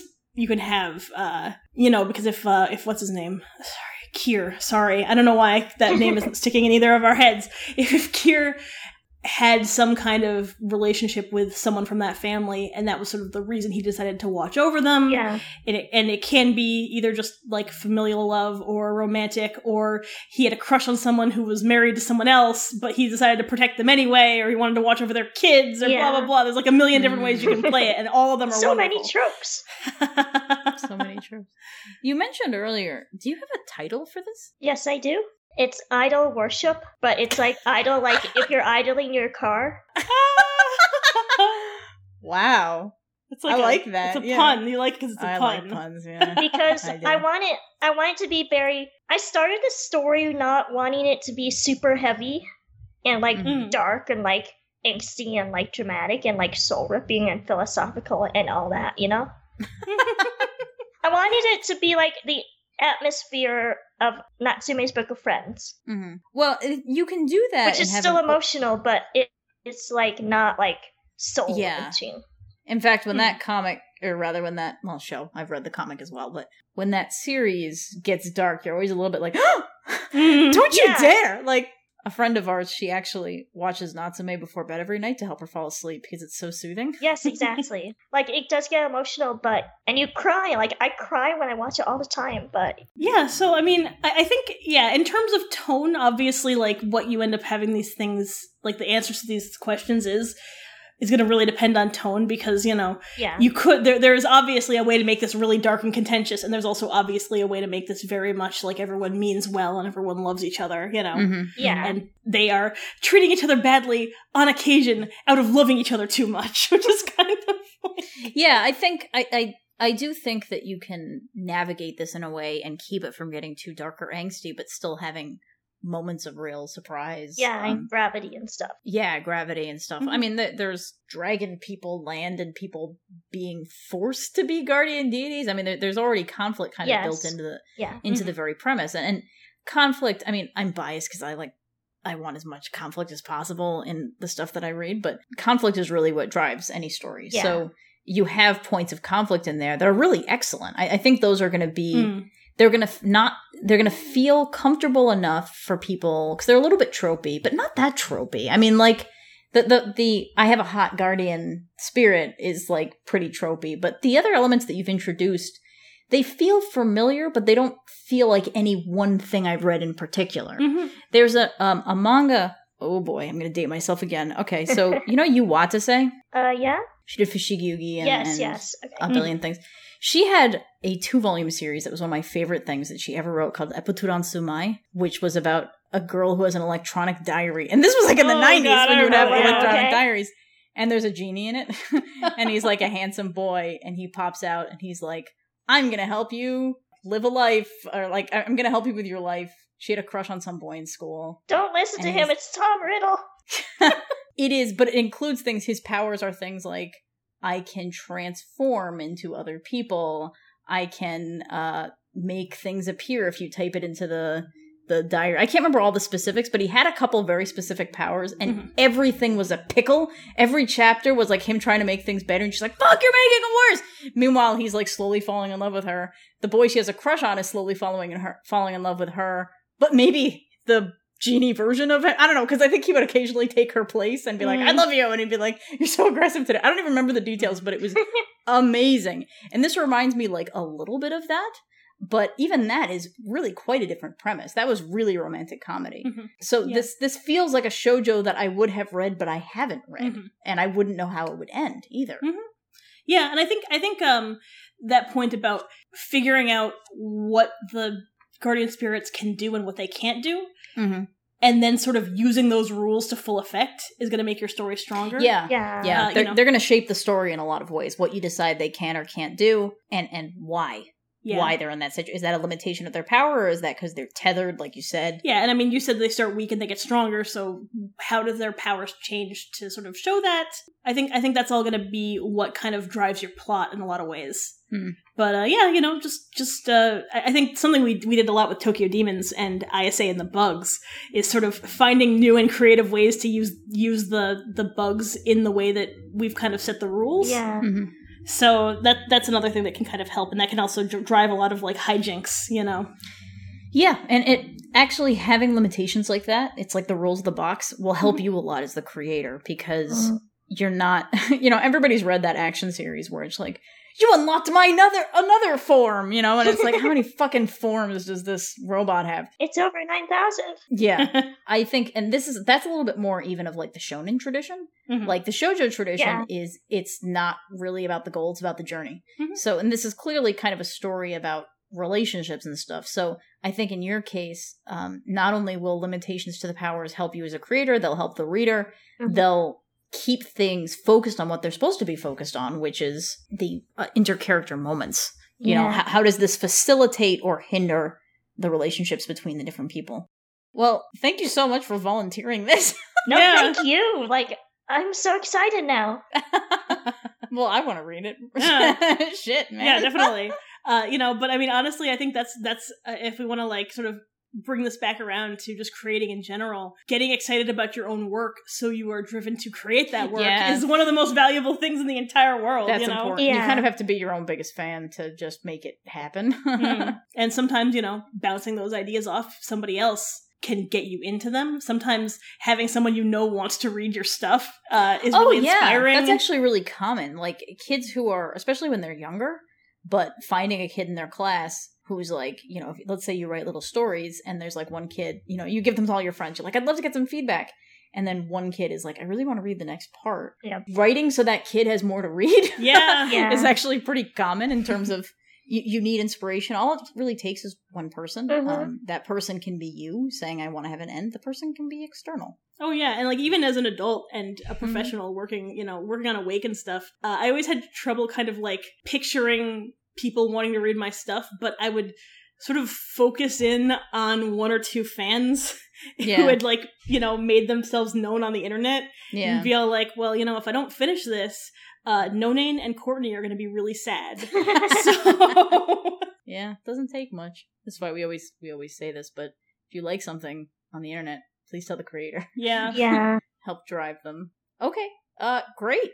Thank you so much, Leah. Thank you guys. Any any closing thoughts about this process from your end, Leah, or uh, anything any advice for people? No, I thought all your suggestions were like really good suggestions, and like it felt like you were trying to help the story grow, but also like it would benefit me because I'm like writing the story, so it did not feel harsh to me, and I was like trying to be open to suggestion too, because you know if I want people to read my story, it's not just about me anymore. Oh, yeah, that's a really, really good, way that- to put That's it. a really good point, and it's true that you know there's a lot of different types of writing, and sometimes you do write something just for yourself, Yeah, and sometimes you write something for yourself and then you throw it out into the world, and you're like, eh, anybody else want this? yeah. But if you're I mean, I am writing this for myself. I mean, I'm not going to like bend backwards for people who are like demanding about stuff. Oh, yeah, yeah. you know. But I mean, just you know, the fact that you're sort of thinking about an audience, and you know what you what you were saying before about make it interesting, Yes. you know. And th- there was a, a fa- one of those famous writing cl-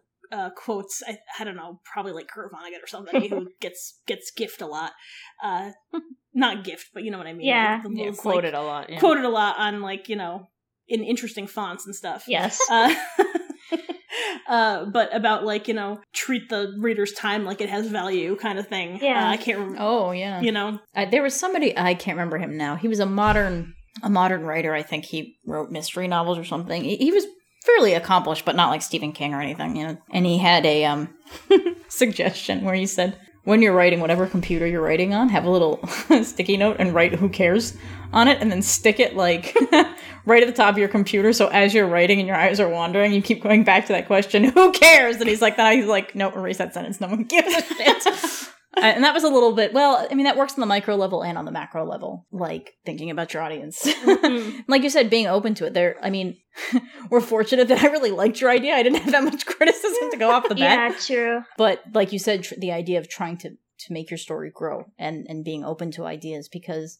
if you come in with a very particular idea of what you want to do and you don't really want anybody else to give you advice Yeah. that's perfectly fair but it's going to be a little limiting Yeah, I mean there there is a difference between asking for feedback and asking people what they thought. mm-hmm. Because if you ask for feedback, it's like you're more open to like improving your story. But if it's just like, what did you think? And someone's like, Mm. it was great, and you're like, good, stroke my ego. Like mm-hmm. I'm totally like that too, by the way. But you know, Oh yeah, like like I think I think it's most creative people need a little bit of that at least. Yeah, I mean, you need you, know. need some ass padding. I mean, th- that's the difference between just being. Yeah, I mean, that's the difference between just being an audience and wanting to be Yeah. part of the process, and and you can't always be part of the process. That's like a two way street. yeah, But you, you know, yeah, I, I I agree with that. You do need sort of cheerleaders. That's what everybody's mom is for. Like, don't don't knock that. That's really important. You Yeah. have to have people who will just blow a little smoke up your ass just to keep you going. And like, if you can't be your own biggest fan, because that works too. If you're just like, I really need this to end, but um, don't knock the people who are just like, I love it. Oh yeah, but I mean, not not everyone no, no, is I'm really definitely not equipped doing to that. be. You know, Oh yeah, yeah. Yeah. No, I'm just saying, like you know, in general, not everyone's really even equipped to be a uh, like a, a critic. You know. that's No, true. that's- Some yeah. people just they enjoy it, but they can't really articulate it. But their like enjoyment is honest. Yeah. Yes, they a- can it's a enjoy stuff, skill. but they don't know Learning how to critique is a skill, and I mean Yeah. that's why we've been in this industry for like a bazillion years. Okay, great. Well, thank you for everyone listening to this weirdly intimate process. Yeah, let us know if you liked this and if you think it was valuable because uh, it was pretty fun. I, I mean, like, like I gotta say, you know, uh, Lianne and I got into this because we like it. I love going and picking people's story ideas apart and and talking about the creative process and that kind of thing. So you know, like this is a fun fun time for me, at least. uh, I don't know if it was fun for Leah, but I uh, had fun well- too. I felt like we were like you know fairly same level of excitement, so it was like it was fun. And we're certainly all on the same team. oh yeah, yeah. Uh, I mean, that's the whole thing. Like a good editor wants you to succeed. oh yeah, and God, no. sometimes they're going to be blunt about things and sometimes they're not going to like your work that you, and even things that you were really enthusiastic about they're going to disagree with but like a good editor wants your story to be the best it possibly can be and they're going to work with you to make it that you know what i mean They're Yeah. supposed to be your partner. Mhm. Yeah, in, in, in, in a journey. Yeah. Lillian would be really good at this. So i- if you know, people got to let us know if this is too taken out of context to be interesting, Mm-hmm. or if they want. Because I would, we can talk to other creators, or we could even take blind pitches from people. Yeah. Um, we've certainly taken a lot through open submissions. I know that it's a it's a private thing, so it depends if people really want to. But Yeah, well, you know, some, some people are really, really into critique too. You know. Yeah, they are. We we've definitely had some of our people were like, yeah, I kind of liked this, and they're like, what didn't you like? And then you're like, I could give you pages. They're like, give it to me, bring it on. You know, like Yeah. that's not most people, but there are definitely people like that. Out I there. got, yeah, you can't help but respect people who are like that. Oh, 'cause I'm just yeah. like, oh, you are so strong. Yeah. Okay, so uh thank you for joining us this month. We will see you next month where we're trying to get Keezy on, Keezy Young, who does uh Yellow Hearts, to try to talk about making a serial. Oh, she's so good. If you haven't read Yellow Hearts, go read Yellow Hearts. Absolutely read Please Yellow read Hearts. it. It's really good. It is great. Ugh. We've had so many technical problems, but we're gonna get her on. Yeah, I know. soon. I'm excited to just sit and talk with her, like Yeah. in real life. So that'll be good. Anyways, thank you so much for listening. Bye. Bye.